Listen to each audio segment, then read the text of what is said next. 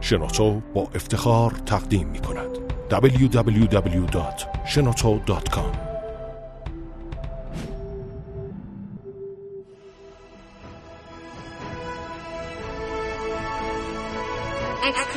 کاوشگر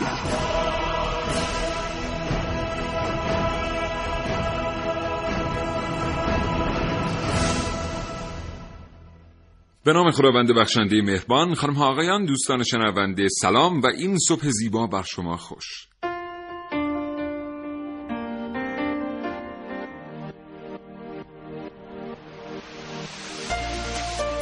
کاوشگر رو میشنوید زنده از رادیو جوان.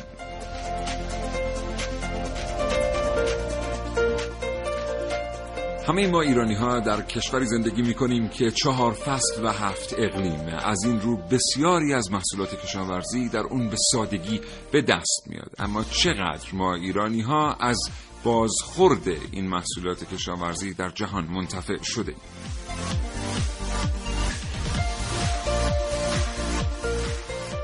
شاید بهتر بود به جای عبارت بازخورد از عبارت درآمد استفاده میکردم. همینجا اصلاح میکنم و آرزو میکنم یه روزی برسه که این کشور چهار فصل هفت اقلیم باعث شهرت ما در دنیا باشه. اگر زندگی روزمره فرصت مطالعه کردن را از شما دوستان سلب کرده، برنامه کاوشگر رو بشنوید، هرچند که در زندگی هیچ چیز جای کتاب و کتاب خواندن رو نمیگیره.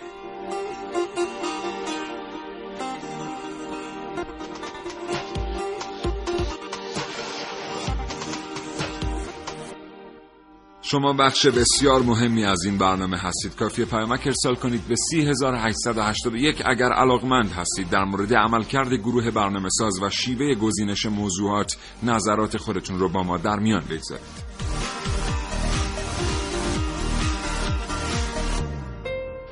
این برنامه کاوشگر هرچند زنده نیست، سرشار از زندگی است. پیامک هایی که امروز برای ما ارسال میکنید پنج شنبه در ویژه برنامه شما و کاوشگر خوانده خواهد شد.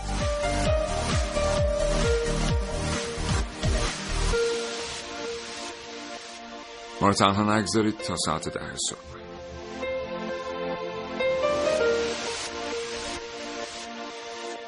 و این کاوشگر رو با موضوع صادرات گل و گیاه بشنوید.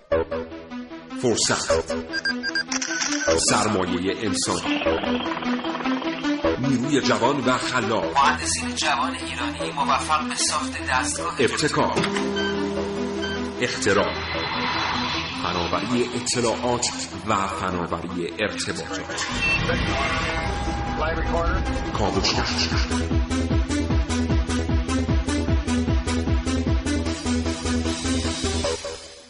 وسعت کشور ما بیشتره یا کشور هلند؟ توانایی کشور ما در تولید گل و گیاه بیشتره یا هندوستان؟ میدونم شما هم پاسخ این سوالات رو میدونید، اما به زبون آوردن پاسخ برای شما هم مثل ما سخته. اگر دلتون میخواد در مورد اقتصاد گل و گیاه بیشتر بدونید، این برنامه رو تا ساعت ده صبح دنبال کنید.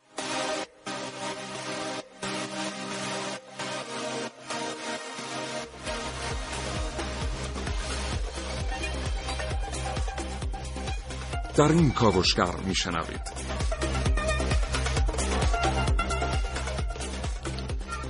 محسن رسولی اینجاست تا حاصل جستجوهاش رو با ما به اشتراک بگذاره.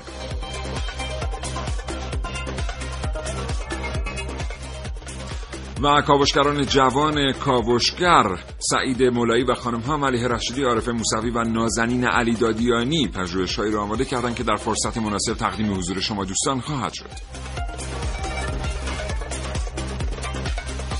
میهمان ارزشمندی در استودیو حضور دارم، جناب آقای سید جلال عجایبی، عضو هیئت رئیسه اتحادیه تولید کنندگان گل و گیاه کشور. گفتگوی ما با ایشون رو خواهید شنید.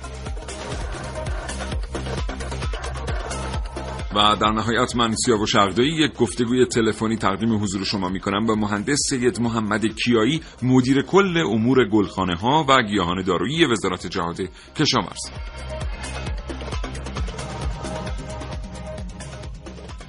این برنامه تا ساعت ده صبح ادامه داره. اگر برای شما هم دغدغه است که چرا باید گل‌های مختلف رو از گلفروشی‌های مختلف در داخل از کشور با اسم کشورهای دیگر بخریم، مثلا مثل روز هلندی، و اینکه چرا بخش اعظمی از جوانان ما که میتونن اینجوری برن سر کار وقتی که اقتصاد گل و گیاه رونق بگیره همچنان در خانه نشستن، این برنامه رو دنبال کنید.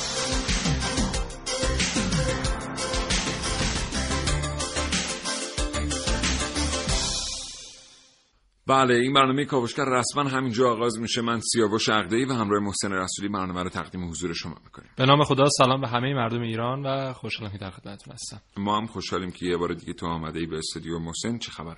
زنده باشی. من دو امروز دو تا رقم میخوام خدمتتون عرض کنم که یکیش مثل آبجوش صد درجه است، یکیش مثل آب سرد منفی منفی نه همون صفر درجه خوبه، حد اکثر. آره حد اکثر. آره. بسیار خوب. و این ارقام در مورد چی هستن؟ اول اینکه بدونیم ایران هفت هزار گونه گیاهی داره. این اون آبجوش است. آها. آره. و ده تا بیست و هفت درصدش هم انحصاری مخصوص ایرانه. حالا آب سرده چیه؟ ایران بین ده تولید کننده گل زینتی جایگاه هفتمو داره. بین صادر کنندگان جهانی جایگاه صد و هفتمو داره. بعد ببین با این گونه گیاهی ما چه جایگاه بعدی داریم. این اون آب سرد است. تا چند ثانیه دیگر میهمانی در استودیو به ما خواهد پیوست که از این سرد و گرمی که محسن بهش اشاره کرده بسیار چشیده. با کاوشگر همراه باشید. دابلیو دابلیو دابلیو دات شنوتو دات کام. بله، جناب آقای سید جلال عجایبی، عضو هیئت رئیسه اتحادیه تولید کنندگان گل و گیاه کشور. آقای عجایبی سلام عرض می‌کنم، خیلی خوش آمدید. بنده هم عرض سلام دارم خدمت همه شنوندگان عزیزمون و خوشحال هستم که در رادیو جوان در خدمت شما هستم. باعث افتخار ماست. آقای عجایبی چند سالتونه؟ من خودم جوان هستم، منتها سن من نپرسین دیگه.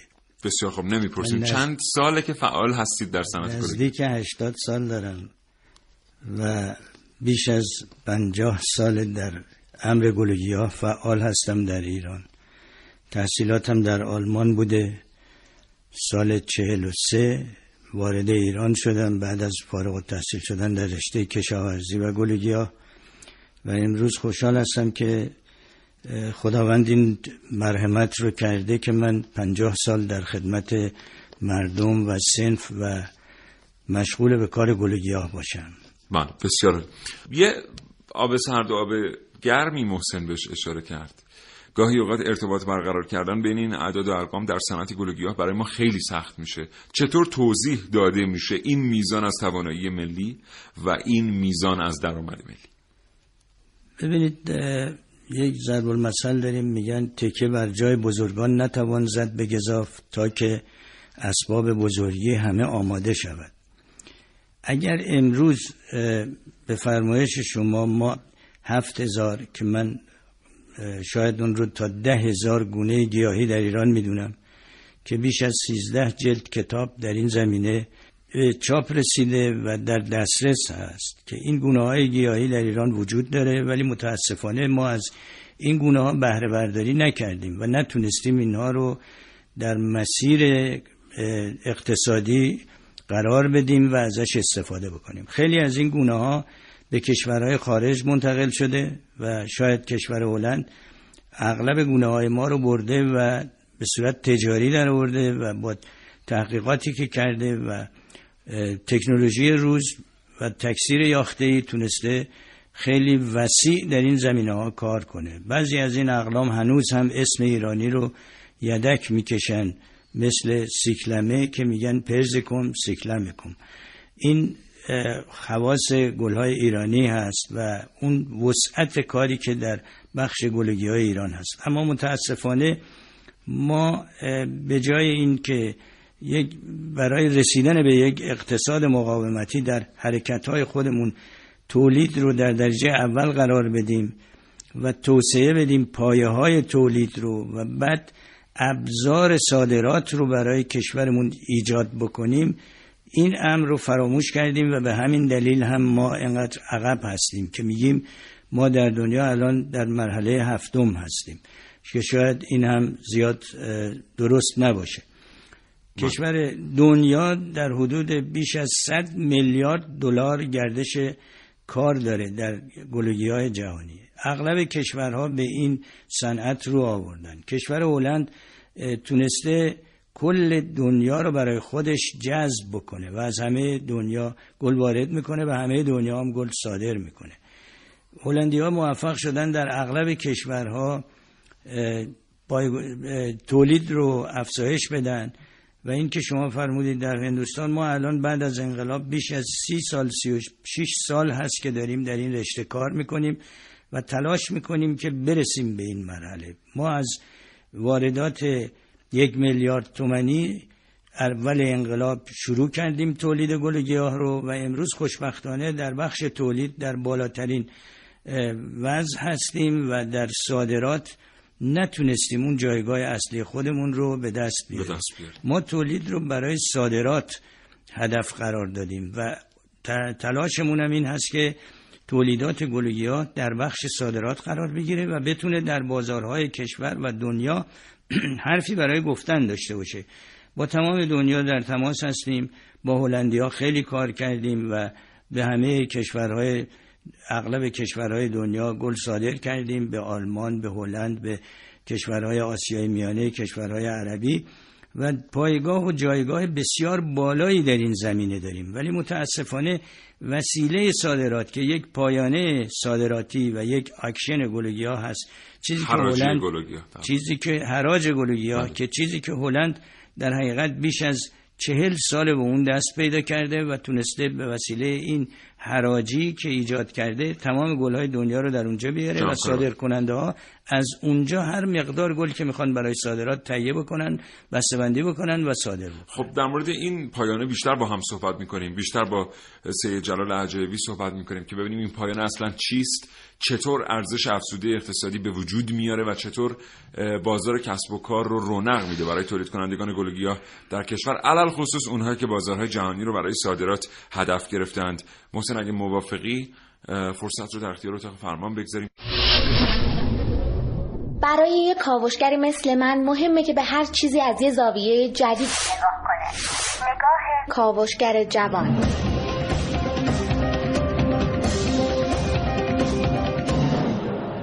مناسبتش چیه؟ ببخش سوال می‌کنم. آره اون رفت یه گل ارزون خوب با هم بده. مناسبتش چیه؟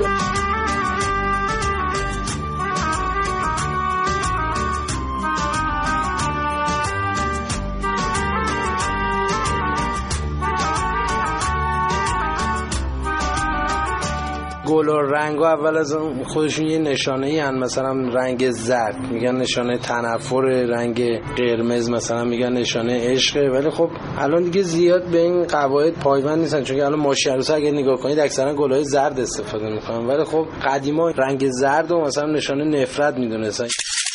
تا حالا دقت کردید علاوه بر اینکه گل‌ها میتونن نشونه و نماد باشن، مناسبت هم دارن. کسی که بخواد بره خواستگاری سعی میکنه لوکس ترین گل‌ها رو ببره، مثل روز هلندی، مثل لیلیوم، مثل استریزیا، آنتریوم، گل‌های با کلاس شیک.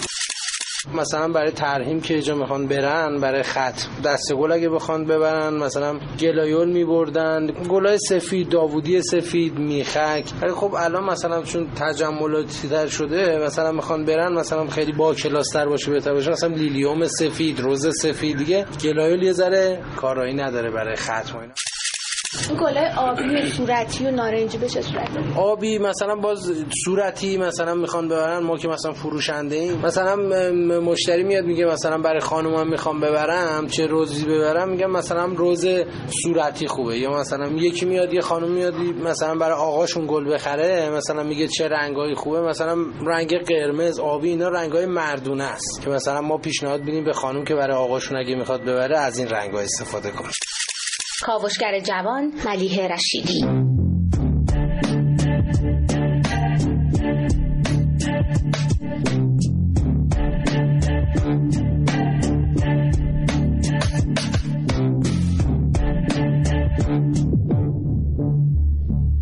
همچنان شنونده کاوشگر هستید از شبکه رادیویی جوان و این برنامه با شما در مورد اقتصاد گل و گیاه صحبت می‌کنیم. همین هلندی که آقای عجایبی در موردش صحبت کردن سالانه داره بیش از هفت میلیارد دلار از محل صادرات گل و گیاه و بذر و پیاز گلش کسب درآمد میکنه. اما ما سالانه دیگه نهایت نهایتش مثلا سال نود و سه بوده صد و ده میلیون دلار همش صادرات داشتیم. این بخش از صادراتمون. حالا ببینید در این صنعتی که میگن چهل و پنج هزار نفر مستقیم درش مشغول هستن و صد هزار نفر هم غیر مستقیم، ما خودمون میتونیم چی کار کنیم تا بتونیم حداقل این صنعت رو سرپا نگه داریم؟ در بخش داخلی چی کار میتونیم بکنیم؟ سرانه مصرف گل در ایران فکر میکنی چقدر باشه؟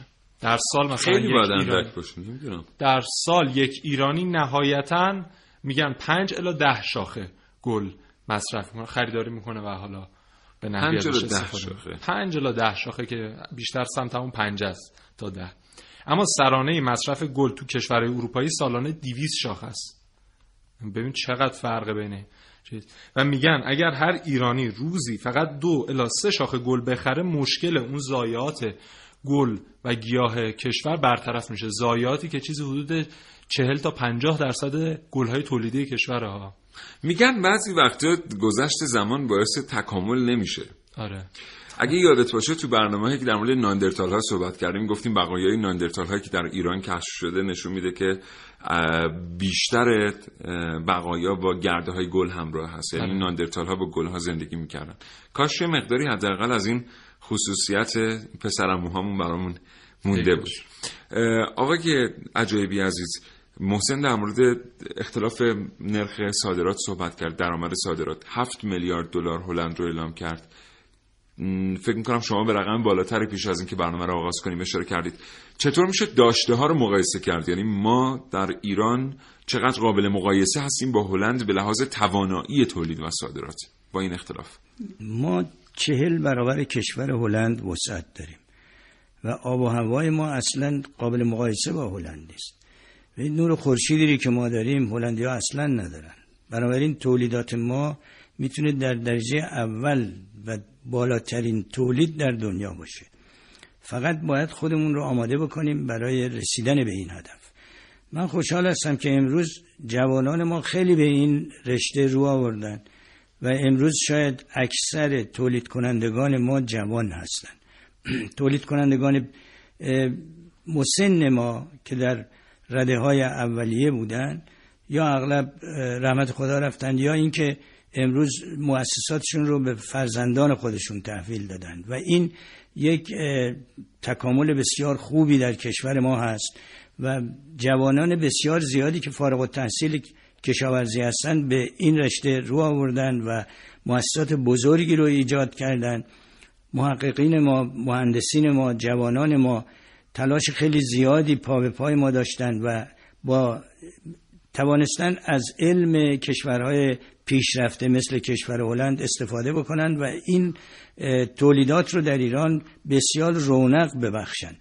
ما در سال هفتاد و پنج عده زیادی بیش از چهل نفر از تولید کنندگانمون رو برای بازدید مؤسسات هلند و تشکیلات هلند به هلند بردیم و این تکامل بسیار مؤثر در وضع تولید ما شد و اینها وقتی برگشتن همه روش تولیدشون رو عوض کردن و به پیشرفته ترین وسایل رسیدن. امروز همه ساله تعدادی از جوانان ما مرتب از کشورهای پیشرفته مثل هلند میرن و یافته ها رو به کشور میارن و تکثیر میکنن، تولید میکنن و افزایش میدن. ولی متاسفانه ما در کنار هم نتونستیم پا به پای هم خودمون رو برای صادرات آماده بکنیم. صادرات یک جنگ اقتصادی است در دنیا. ببینید شما با کشور پیشرفته مثل هلند یا کشورهای دیگه بخواید در خط صادرات قرار بگیرین، باید امکانات اونها رو در اینجا داشته باشین. مسئولین ما باید آگاه بله. بشن به این فرمایش شما رو قطع میکنم. شما به یک پایانه صادراتی اشاره کردین. حالا که صحبت از امکانات شد، ما در مورد این پایانه از شما بشنویم. این که این پایانه در دنیا اصلا چیست، چطور اداره میشه و چه خصوصیاتی داره؟ ببینید تولید کنندگان در دنیا به خصوص در هلند در چهل و پنج سال پیش متوجه شدن که هرچه تولید میکنن به وسیله واسطه ها و یا به ضایعات تبدیل میشه. دقیقاً موقعیت که امروز ما داریم. اونها اومدن بررسی‌هایی که کردن رسیدن به این نکته که باید یه راهی رو پیدا بکنن که بتونن این ضایعات رو جمع بکنن و تبدیل به صادرات بکنن. با این کل...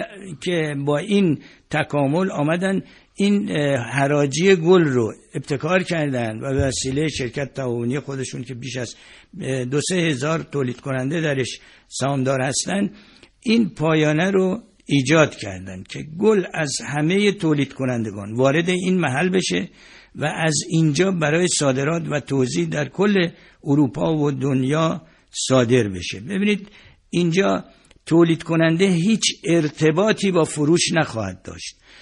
مسئله فروش برمیگرده به سیستم تجاری و این پایانه و این حراجی که اینا ایجاد کردن و بنابراین تولید کننده فقط دغدغش تولید هست و بهترین تولید و اینها و از طرفی مطمئن هم هست مطمئن که, مطمئن هست که فروش میده. من همین چند روز پیش با یکی از همکارانم که هم در کانادا کار میکنه هم در ایران صحبت میکردم، تنها دغدغه ایشون همین بود. میگفت من شش ماه اینجا زحمت میکشم، یه گلی رو یه جنسی رو تولید میکنم، شش ماه باید زحمت بکشم تا اینا رو بفروشم، ممکنه باز سی چل درصدش هم به ضایعات تبدیل بشه، در حالی که من در کانادا اگه پنج هزار تا ده هزار تا گلدون تولید میکنم در چهار ماه شش ماه آماده میکنم.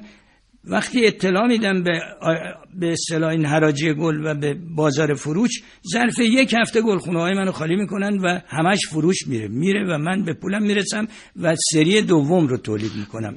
این بزرگترین به اصطلاح حرکتی هست که میتونه در این پایانه ایجا این پایانه میتونه این خدمت رو به کل تولید کنندگان عرضه بکنه و مریض وسط کار ما رو تنها گذاشتن. مثلا پنج میلیارد که باید به ما یارانه کمک میدادن که ما هم ده میلیارد بیاریم این پایانه رو تموم کنیم، دو میلیاردش یه میلیارد خورده ای رو دادن، بقیهش رو ندادن. الان چندین سال گرفتار این مقوله هستیم و نمیتونیم تکمیل. الان هم آماده شدیم که به هر کیفیتی هست این رو به آخر برسونیم و کار صادرات رو در کشورمون به جریان بندازیم. یعنی تمام این ضایعاتی که امروز شما ازش اسم میبرین سی چهل درصد تا بعضی وقتا به شصت و هفتاد درصد هم میرسه، مثل مثلا ماه رمضان، ماه محرم و سفر باید. و اینها، این ضایعات اگر چرخه صادرات به وسیله این پایانه حرکت بکنه و راه بیفته، تبدیل به فروش میشه و به ارزاوری میشه و به دلار و تکاملی هست برای ایجاد اشتغال در سطح جوان در کل کشور. خود این پایانه بیش از دو هزار دو هزار و پانصد نفر سه هزار نفر رو اشتغال, اشتغال ایجاد میکنه. سپاسگزارم آقای عجایبی، متشکرم. دوستان این برنامه کاوشگر که میشنوید، خیلی از ماها شغل داشتیم اگر اقتصاد گل و گیاه رونق بیشتری داشت، اقتصادی که پایه‌هاش رو داریم، ملزوماتش رو داریم، خاک به ما کمک میکنه، خداوند بهترین اقلیم رو در اختیار ما قرار گذاشته، اما اینکه ما چطور از این نعمت بهره جسته ایم در گذشته، این یه بحث دیگه است، یک سوال دیگر.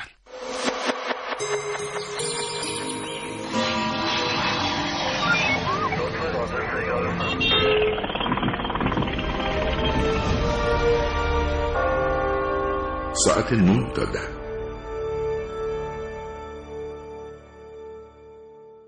همچنان شنونده کاوشگر هستید، متشکرم از اینکه این برنامه رو دنبال می‌کنید. اما محسن یه ارتباط تلفنی داریم. آقای مهندس سید محمد کیایی، مدیر کل امور گلخانه‌ها و گیاهان دارویی وزارت جهاد کشاورزی.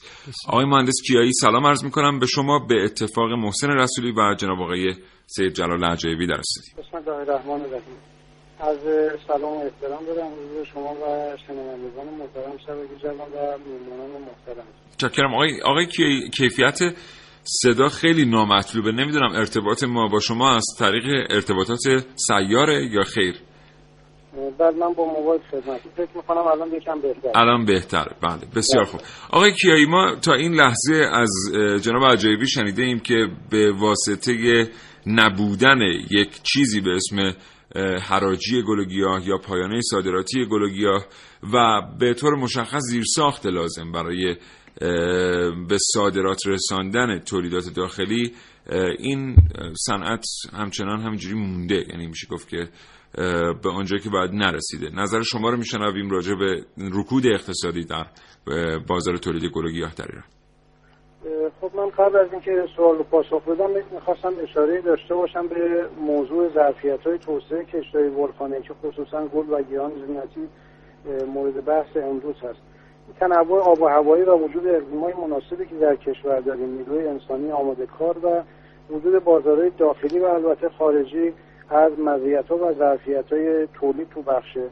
و یکی از مواردی که به عنوان اهداف و برنامه‌ها در توسعه گلخانه‌ها و واحدهای گل و گیاه مد نظر هست، بحث صرفه‌جویی در آب، اشتغال پایدار و بازارهای صادراتیه که خب طبیعتاً برای ساماندهی کردن و رسیدن به اهداف صادراتی و جایگاه داشتن در بازار جهانی طبیعتاً نیاز به مجموعه و در از زیرساختهایی هست که مجموعه دولت و بخش خصوصی به صورت خاص باید این رو ایجاد کنن و دولت هم در حمایت از این موضوع باید قدم برداره.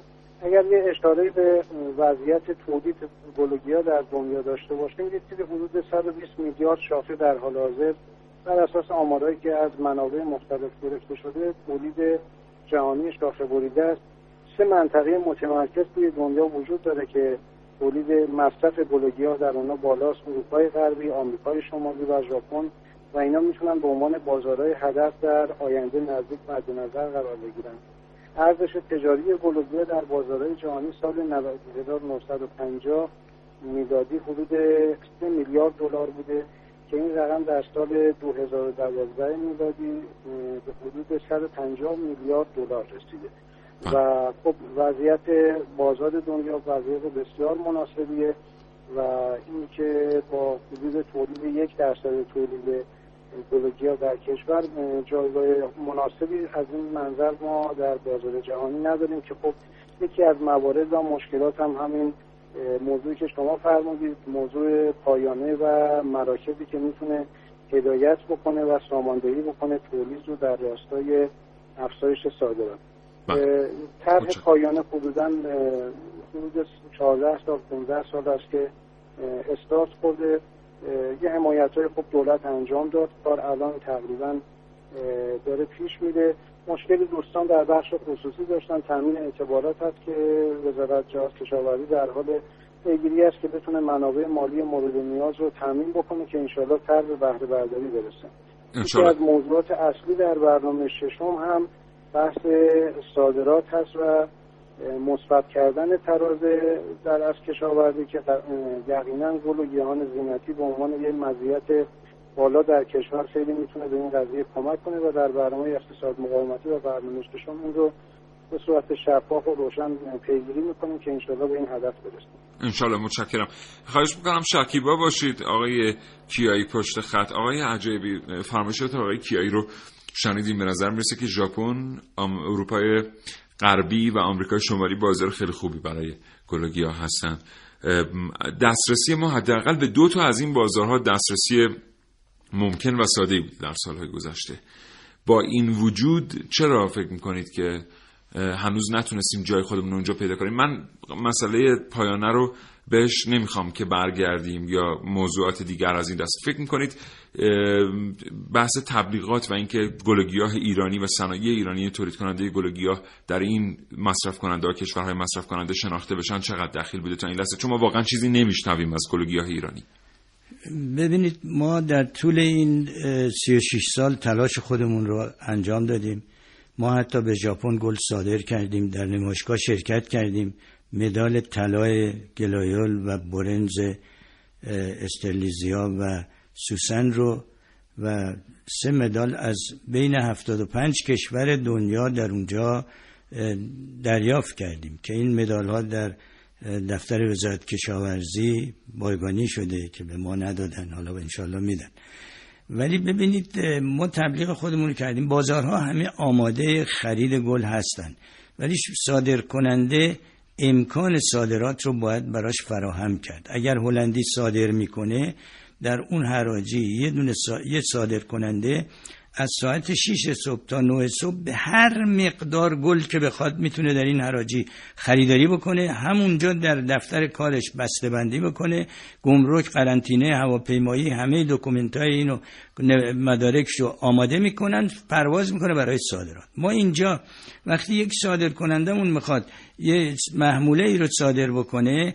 ببینید صادرات کم نیست. ما با کشورهای عربی وقتی شروع کردیم یه دفعه برای ما یه یک تقاضا میفرسته، یک اوردر میفرسته، میگه پنج هزار تا از این گل، پنج هزار تا از این گل، ده هزار تا از این گل، پنج هزار تا از این گل، یه سفارش میده نزدیک پنجاه هزار شاخه گل.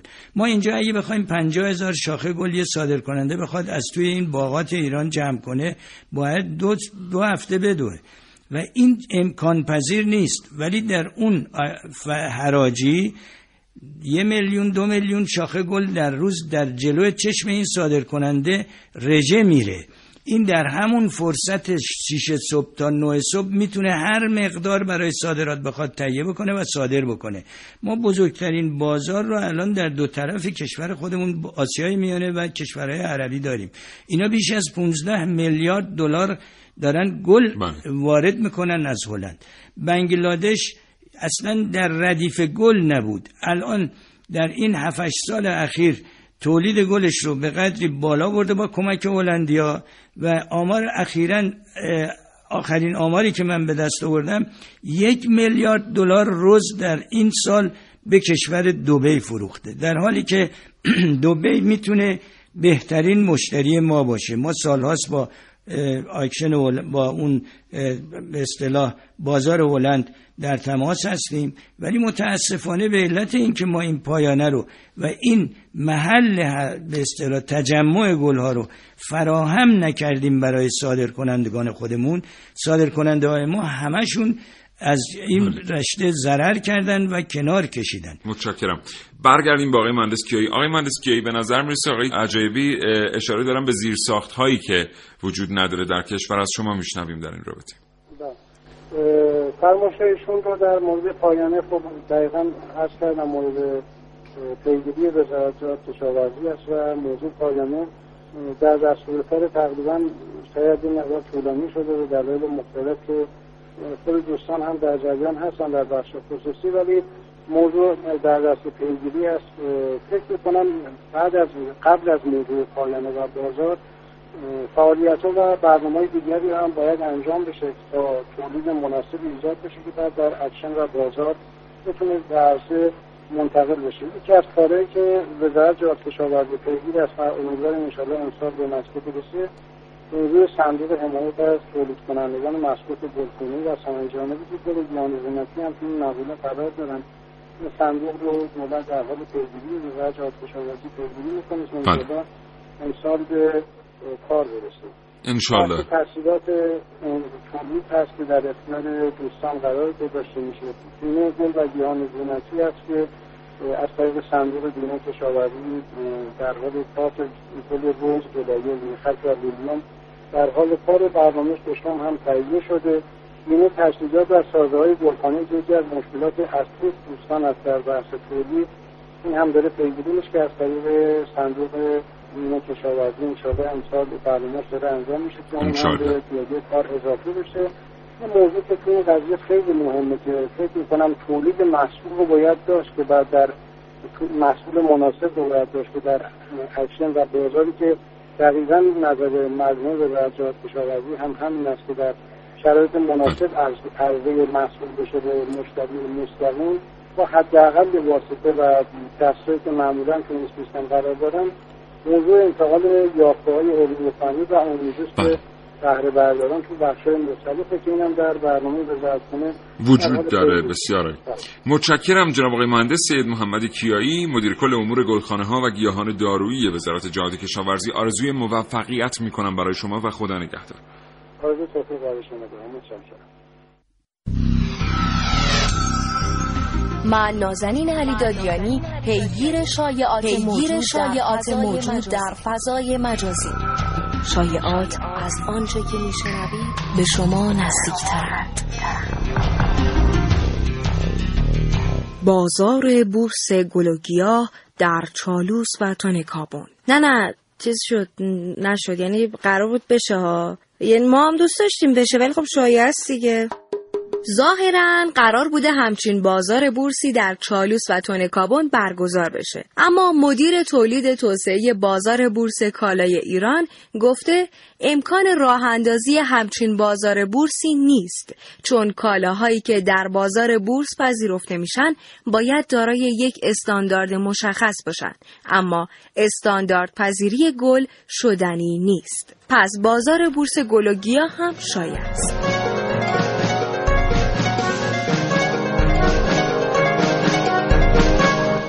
خب امیدوارم تا این لحظه تونسته باشیم اطلاعاتی رو در مورد اوضاع احوال اقتصاد گل و گیاه در ایران تقدیم کنیم حضور شما دوستانه شنونده.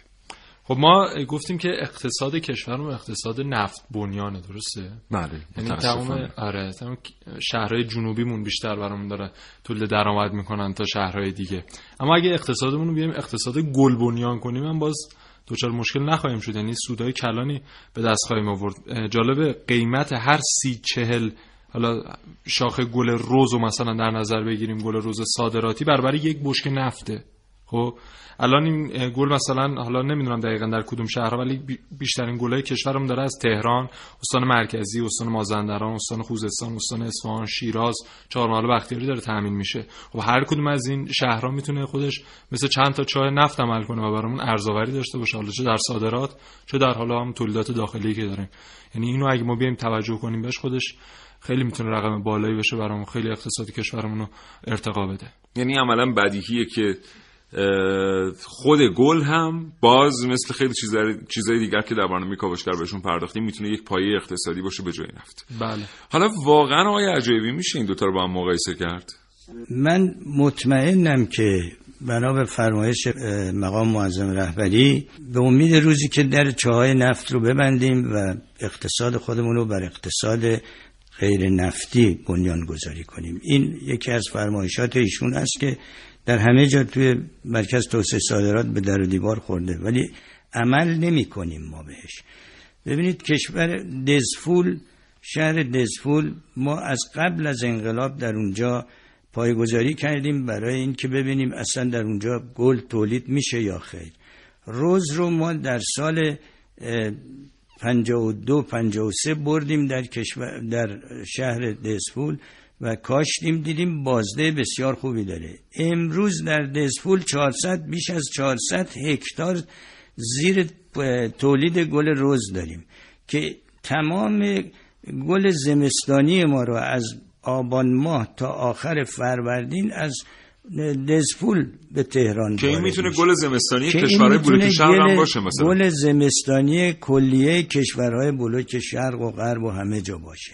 یعنی ما ببینید این امکانات خدادادی بسیار وسیعی داریم ولی در تکامل پیدا نکرده، روش کار نکردیم، گل به اصطلاح تأسیسات ساخت و ساز نکردیم و این حرکت جمع‌آوری و تجمع و صادرات رو انجام ندیم. اگر زیر ساختار رو ما آماده بکنیم برای این بخش تولید و صادرات، مطمئناً ما جایگاه نفت رو خیلی بهتر میتونیم بگیریم. مگر هلند نفت داره که داره بیش از بیست میلیارد دلار در سال فقط از گلش صادرات میکنه؟ صادرات محصولات کشاورزی هلند امروز در دنیا داره مقام اول رو به خودش اختصاص میده. اینا یک کشور یک پنجم شمال ما هستن، چطور باید ما اینقدر عقب باشیم؟ بنابراین پس ما برنامه ریزی نکردیم، خودمون رو آماده نکردیم برای تولید و صادرات بهینه در کل دنیا. به همین دلیل ما امروز خیلی از این بازارهای جهانی عقب هستیم. ما به سادگی میتونیم این بازارها رو بگیریم و مطمئن هستیم که گل خودش یکی از اقلامی است که محصولات کشاورزی صد درصد میتونه جایگاه نفت رو بگیره. ما اصلا نیاز نداریم به این که نفت هامون رو صادر بکنیم. یکی از این متخصصین خارجی که قبل از انقلاب من باهاش صحبت میکردم، گفتم ما میخوایم چاه نفت رو خودمون بزنیم، گفت چرا دنبال چاه نفت های دو هزار متر زیر زمین میرید؟ روی زمین نفت داره توی کشور شما فراوونه، برین اونا رو جمع کنین. تعجب کردم، گفتم اصلا ما نفتی روی زمین نداریم. گفت برید این جیرفت رو ببینید چه خبره، شما این آسیا هند ایرانه، میتونید با محصولات کشاورزی که در اونجا تولید میکنید صد برابر این نفتتون بهره برداری بکنید. خب این ببینید این امکانات خدادادی است که در چهار فصل در تمام کشور ما وجود داره، منتها بهره برداری به وسیله ما به صورت مدرن و مکانیزه و درست انجام نشده و مسئولین در گذشته و حتی امروز هم به کارهای زیربنایی نمیپردازن، بیشتر دارن فقط کلیه بودجه های مملکت رو به صرف همین کارهای کارمندی و مخارج متفرقه، در حالی که اگر به کارهای زیربنایی ما سرمایه گذاری بکنیم خیلی سریع میتونیم در بخش‌های مختلف جزو صادرکنندگان دنیا باشیم، در که همه دنیا به این محصولات نیاز دارن، هم محصولات کشاورزی هم محصولات. ما نباید خودمون رو محدود کنیم به یک فرض بفرمایید که محصول نفتی یا محصولاتی که بگیم ما باید مثلا خودکفا بشیم، بریم به طرف محصولاتی که نمیتونیم خودکفا بشیم و محص... سود زیادی هم نداره. این چیزی که آقای عجایبی بهش اشاره کردن موضوع بسیار جالب و مهمیه. ما خیلی وقتا پولی که باید خرج زیرساخت بکنیم رو خرج امور جاری میکنیم. دولت داریم به چه بزرگی، بزرگتر از بسیاری از دولت‌های دیگر که قریب به نیم میلیون ما فقط مدیر در بخش دولتی و شبه دولتی در کشور داریم و تو این تعداد مدیر و این دولت به این بزرگی مجبوریم حقوق زیادی پرداخت بکنیم به کسانی که میتونستن اشتغال پایدار در بخش خصوصی داشته باشن. اگر اینطوری تربیت نمیشدن و بار نمیومدن، خود ماها نسلی که به دنبال اشتغال دولتی بودند، نسلی که اگر درس خواندن به خاطر این بود که در اداره‌ای بتونن استخدام بشن، در صورتی که زیرساخت‌ها اگر وجود داشتن امروز ما قطعاً میتونستیم بگیم مشکلی که وجود نداشت در کشور ما مشکل اشتغال بود. یه نکته هم من بگم که بگم. جالبه حالا در سه سال گذشته بیست درصد گل فروشی‌ها و پایگاه فروشی گلمون تعطیل شدن به خاطر همین عدم رسیدگی و فکر می‌کنم واردات هم حتی ضربه زده. درسته آیه؟ هم اصطلاح به صورت قاچاق هست، هم به صورت مختلف از مرزها وارد میشه. این مجوز زیادی نداره. خود قرنطینه و حفظ نباتات اغلب اعلان میکنن که مجوزی در این زمینه ها صادر نکردن ولی بود. همین اخیراً هم سازمان مبارزه با قاچاق به اتحادیه ما اعلان کردن که از به اصطلاح فروش این اقلام در مغازه ها و اینا جلوگیری بشه. ببینید اینا البته اگر ما صادراتمون را بیفته مشکل واردات چیزی نیست. ما بعضی از اقلام رو که نمیتونیم خودمون تولید بکنیم هیچ ایرادی نداره که از خارج نشای اونها رو یا بذر اونها رو یا پیازش رو بیاریم بعد گلش رو صادر بکنیم. من در چین ده سال پیش مذاکره میکردم، متخصص چینی ما به من گفت که ما ده مل... ده...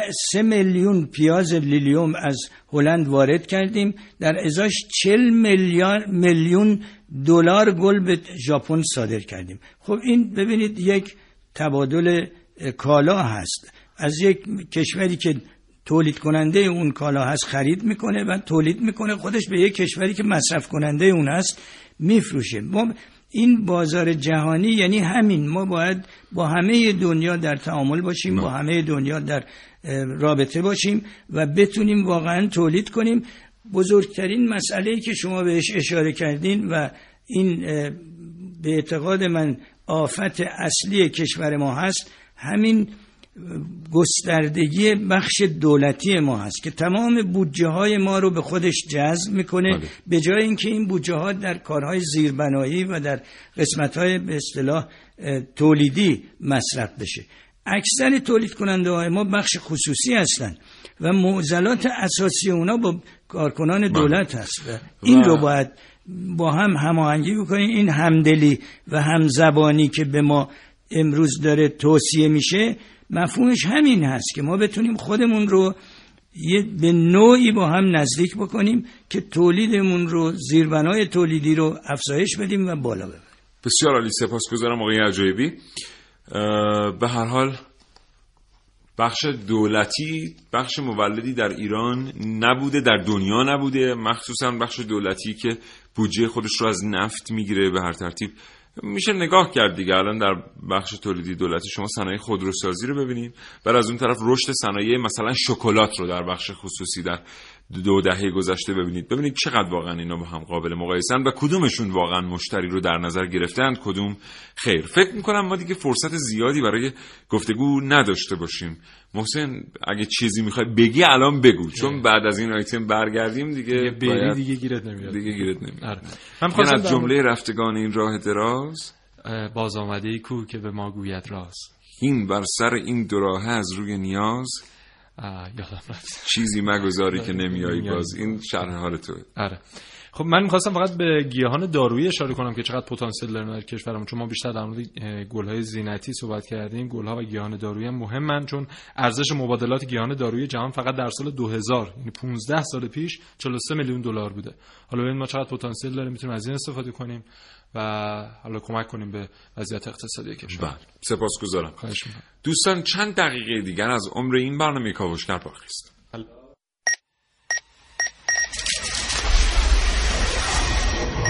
من یک کاوشگرم که کاوش‌هامو با شیوه‌های متفاوتی به گوش شما می‌رسونم.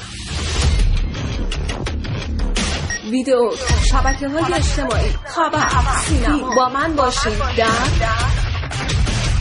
کاوشگر جوان. شاید اگه من الان درباره گلاب صحبت کنم شما یاد نظریه‌های دوران کودکی بیافتین. گلابی که مادر بزرگ توی شعله زرد می‌ریخت و عطرش خیلی خاص بود.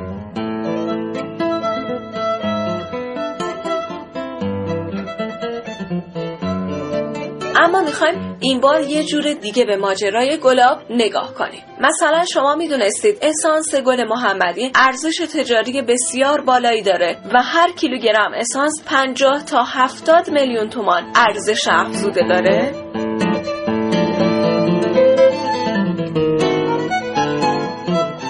کشور ما با سیزده هزار هکتار گلستان گل محمدی مقام نخست رو در جهان داره و در ده استان حدود چهل هزار تن گلاب تولید میشه. اما کاشت نامناسب بزرگترین نقد به حوزه تولید گل محمدیه. با همه اینا صادرات گلاب باعث ارزآوری به کشور میشه که با کمی اراده و تلاش میتونه تأثیر مناسبی روی اقتصاد کشور بذاره. و این صدایی که میشنوید مربوط به یکی از مراحل گلابگیریه.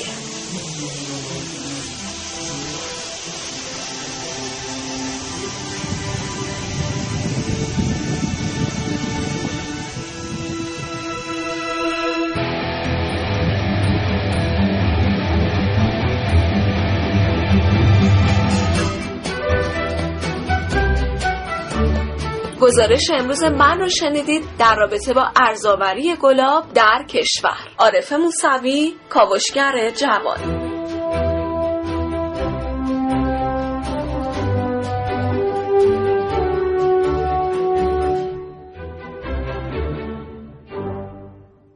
خب فرصت زیادی در دست نیست، این برنامه هم به پایان خودش رسید. جناب آقای سید جلال عجایبی عزیز، متشکرم از اینکه تشریف آوردید، خیلی خوشحال شدیم از اینکه با شما صحبت کردیم.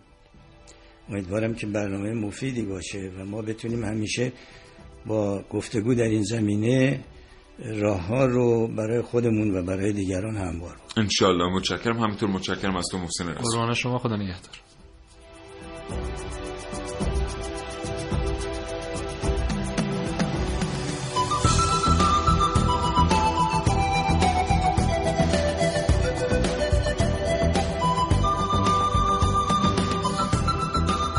امیدوارم حاصل تلاش من و همکارانم تا این لحظه نظر شما دوستان شنونده رو تأمین کرده باشه. یک بار دیگه سپاسگزارم از همراهی شما و تا فردا نه صبح، خدا نگهدار.